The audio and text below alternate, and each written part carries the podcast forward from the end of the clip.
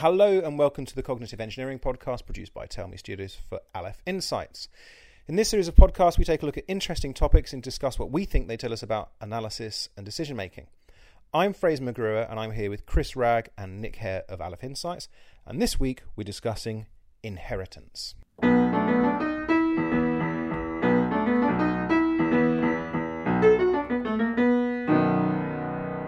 So let's kick off with yourself, Chris. Are you about to inherit a load of stuff? Uh, well, I don't. I don't know is the answer, but um, uh, we got contacted. I don't know about uh, six months or so ago um, by a, an Austrian um, solicitor. Um, I have um, sort of distant relatives who who lived in uh, who are from Austria, um, and m- my dad's half cousin uh, died intestate, um, and they have very str- well, they have very different um, inheritance rules to us in in Austria, where they are obliged to bequeath their estate in a particular order. So they could they couldn't write relatives out of a out of a will, for example. They they have to follow a set pattern to a certain extent, uh, and if they don't trace anyone, it all goes to to the state. But the state pays for it to be traced. So I got I, my mother, in fact, got contacted about the death of this pretty distant random relative. Uh, uh, is he is he something like the the seventeenth Duke of Archenberg? Yeah. Well, is no, it... no. It's uh, it was a it was a old lady who lived in oh. uh, in Linz. But um, you know, so we have first of all they try and trace the who who's actually in line to have this thing, and and she, you know, she was without siblings and without children, um, and so it turns out that we're in with a shout to be the, the, the closest relatives. But we have no idea what the value of the estate is. And in fact, the Austrian system involves at some point you get some sort of indication, but you have to make a call on whether or not to ex- accept uh, this this inheritance, which could be a liability. Um, so so there's also that to be considered. So it just got me thinking about um, you know the nature of inheritance. What's what's it all what's it all about really you know i mean we we most often think of it in terms of parents to children but um, but this just got me questioning it from another another angle why do we why do we have inheritance what what are the implications of inheritance for for society and why it's different i mean why it's treated legally as a whole thing on its own. Why it isn't just considered to be, you know, giving presents to people. Yeah, that's right. Mm. And I think I think the kind of con- conclusion I started to think about in my mind is that actually, um, you know, if, as I think, as I, I have children now, and as I think more about, you know, preparing them and making sure they're okay and setting setting them up. You know, this this notion that actually, as you get towards the final parts of it, you know, as you get to the second half of your life, you start contemplating not your own material and societal position, but the the incentive for doing things is actually about you know your um, your children and, and and grandchildren. So you know why do you need to increase your wealth from this position to, to that position? It's not going to do you that much good once you reach a, a certain stage. It's it's actually sort of you know trying to trying to give them an advantage. So I I, I think there's a there's a it's kind of uh, puzzling the way that we think about inheritance because there's a lot of outrage about the idea of inheritance tax. Um, which is really puzzling when you think about it. Because I mean, inheritance tax is tax on something you absolutely you haven't earned. It's tax on something that isn't yours. Um, now we might think, well, parents ought to be able to just give what they want to their kids. Um, but you know, why shouldn't? Well, the question is, why shouldn't that just be taxed? Whereas, whereas you know, when it when it comes to income, which is our own the sweat of our own brows, we don't bat an eyelid at uh, income tax. You know, we don't seem doesn't seem to bother us. But that's ours. Yeah. That, what's actually ours and is taxed doesn't bother us at all. But what isn't ours and gets taxed, for some reason, people uh, get very outraged about.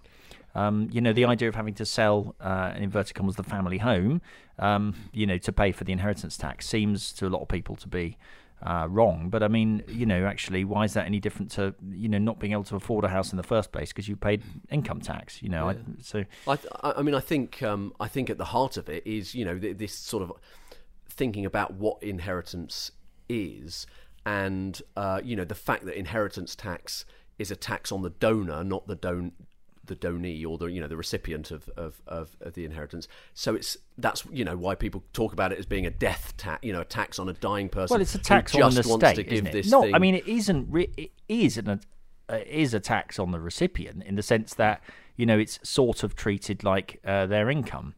You know, if you, Yeah. um, but it's, but I think it's an tax on the estate, isn't it? I mean, it's not like that person who's just died is going to be no, particularly. that's right. But also, Unless isn't it a question burying of well, why should it go to the state though? Why should you know? Yeah, but look, if if I give you a million pounds, you- you're going to be taxed on it like it's income.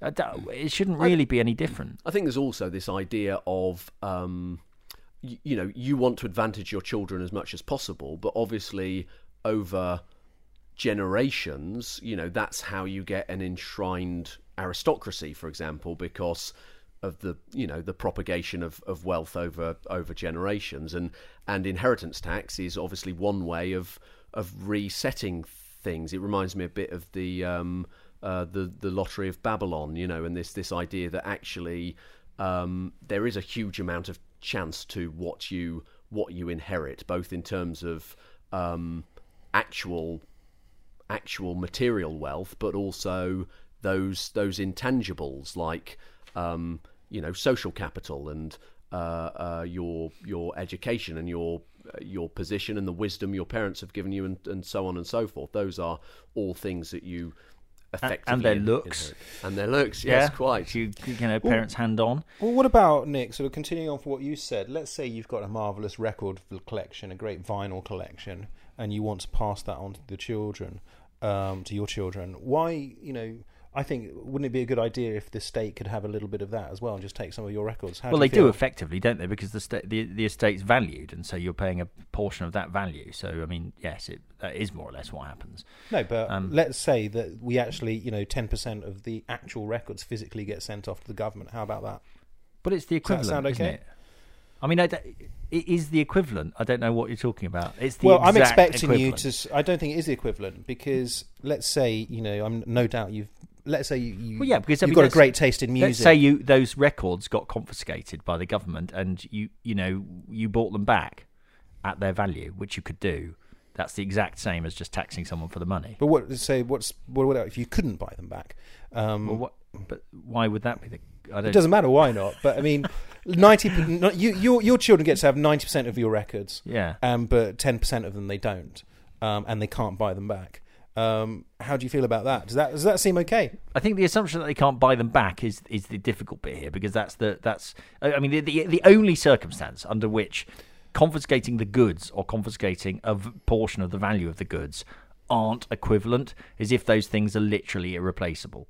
Okay, Right, so that so being the what we're saying is what would would I like it if something that was irreplaceable was confiscated by the government?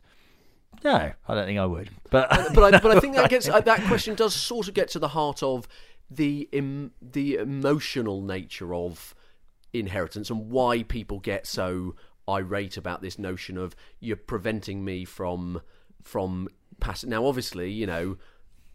Ten pounds is is ten pounds, and you can't really attach much emotional value to that. But but for some reason, when it comes to bequeathing an estate, people feel that is a a sort of their fundamental. Yeah, particularly right. the house. I think you know Yeah. that's the that's the trick. Is when when people you know have to uh, have, have to sell the house to pay for the uh, Yeah. death duty. Well, you know, I mean, is is the problem that we overvalue houses? You know, that we we tend to sort of think of them as more important than they actually are. Yeah. Uh, I mean, I don't see why, what sense, you know.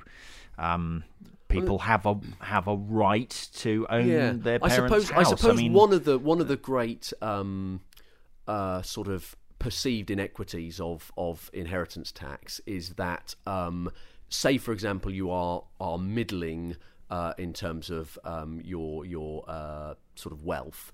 Um, you you probably have most of your capital tied up in a house, which makes it very difficult to avoid inheritance tax. If you are richer, you are able to put it in assets that it is easier. You know, certain things um, are not susceptible to um, uh, in, income uh, uh, inheritance tax and can can be avoided. So I think that's you know that's one of the things that people sort of gripe at. But those are all implementation issues, really. You know, I mean.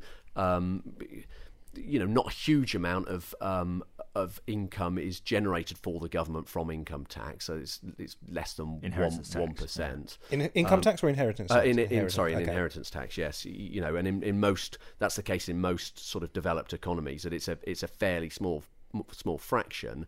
And you know, the argument's been made that well, why would we um, you know why why would we, why would we do this when it's generating a, a, small amount of money? And I think the counter argument is it's one way of redistributing wealth and ensuring a sort of equitable beginning to people's uh, uh, lives, and you know um, smoothing out privilege mm. uh, effectively. But um, let's move this in a slightly different direction. Um, if we forget about the financial side of things for a moment, what what would you like to bequeath to your um, to your children or to your, or to your next of kin? Uh, my stuff. I think the, the there's yeah, an no, interesting. So amongst your stuff, what what do you oh, hold I think, dear? Uh, I don't know, the piano house, um, some books. I think increasingly some photos. you know th- things things that will be of interest. You, you know so take a record collection. A, a, record collection may now not be owned by an individual in that they would have um, you know they they would have a playlist that's owned by uh, you know one of the, the companies that do live music streaming. And so that ability to pass on things we may uh, you know, because everything is delivered, uh, you know, using the hated phrase as a as a service, um, it it makes it much more difficult to own things which we've traditionally attached um, emotional, you know, value value to, like but, music collections or book, you know, books being uh, sort of um, perhaps you know owned via a via a Kindle, but but not actually you know have, having the right. Yeah, I think people are sort of just waking up to this. The that you know we, we're sort of.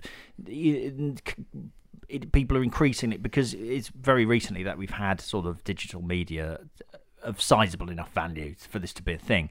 Um, but you know, people are sort of realizing now that, for example, uh, your the games that you bought on Steam um, are not actually owned by you, you've got a license to use them while you're alive, and Steam's term, terms and conditions um, clearly state that when you die, you know you can't, you cannot under any circumstances transfer your account to someone else. You can't, you can't give your Steam games to anyone. Likewise, iTunes has a similar thing with the music that you buy through iTunes. It's not you're only rent, you're effectively renting them for the duration of your life. Um, and I think people are so used to the idea of owning a thing, uh, a physical piece of media, and being able to give it, being able to give a CD or an LP to someone else. But actually, this is all this is really is the technology catching up with what the law has always been, which is you don't own the uh, music. You know, when you buy a CD, you own that CD. You own the physical object. You don't own the music. You don't, for example, have the right to uh, make a copy of it and give copies of it to people. Um, and you know, really, all along, companies have wanted to see for people to see what they're doing as buying the right to listen to a piece of music. They're not buying that music. And the fact that we've been able to hand a CD or an LP to someone else is um, you know is is actually almost a bug as far as those uh, you know the sort of media companies are concerned. Uh, they'd rather that the that our physical media died with us. Mm. Um, but it but it's I think this is a a sort of you know it's interesting. We have to I think we have to. There's certainly no there's nothing intrinsic in the concept of ownership that makes digital objects any different really to lots of other things that you can own.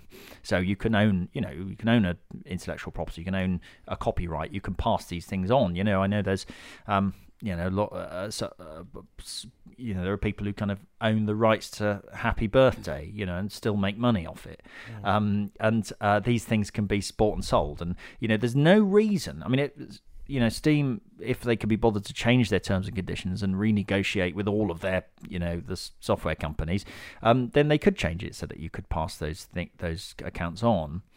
Uh, we we but you know we have to make a decision as a society. The problem with doing that is it then becomes uh, open to exploitation. You know, so it then becomes possible because it's very very easy for me to make a digital copy or just at the very least to hand over a password. You know, if I want to give you my LP collection, you've got to come with a small van. I mean, in my case, a very small van because I've got like two LPs. But I mean, you get the idea. Uh, if but but if but if you, I want to give you my Steam collection, I just have to give you my password. So it's just very um very very easy to to then exploit. You know, if you're able to transfer accounts between people, you know, you could just have twenty people sharing the same account, mm. and or me renting my account out to people. I think just to sort of say that I know the things that I'd like to pass on that I probably hold dearest uh, I've got a lot of audio recordings of myself and my children reading stories to them, and um, often I record them surreptitiously um, so I don't affect their behaviour, and I treasure those. I actually lost a load of those, which is annoying. Um, but um, those are the things that I sort of would, would want them to be able to access in one form or another. Right, hang on. I've just thought. Who owns these podcasts? I thought I did. Hang on it's time to lawyer up, chaps. Uh, but uh, but I, I think um, this idea of uh, digital ownership um, is is really quite interesting when you start talking about when when you start thinking about um, where digital technology might be going and you know looking much further ahead and the uploading of facets of of people's personalities for example you know so not quite digital immortality, but but you know, you were talking about memories there, handing on memories, you know, um, and uh, aspect. You know, it, it's not inconceivable that we're in a situation where that's augmented in some way, and and and there's this element of keeping a a, a person alive in some in some respect. Uh, what does that then mean for inheritance? You know, if if there is some shred of a of a person existing, do they do they lose do they lose ownership of of everything? Um, and unfortunately, we'll have to finish on that question, um, which I think is an interesting one. So we'll have to stop there. We need to wrap up. So uh, thank you, um, as always, for listening to the Cognitive Engineering Podcast. I'm Fraser McGruer. We've been here with Nick Hare and Chris Ragg of Aleph Insights. Until next time, bye bye.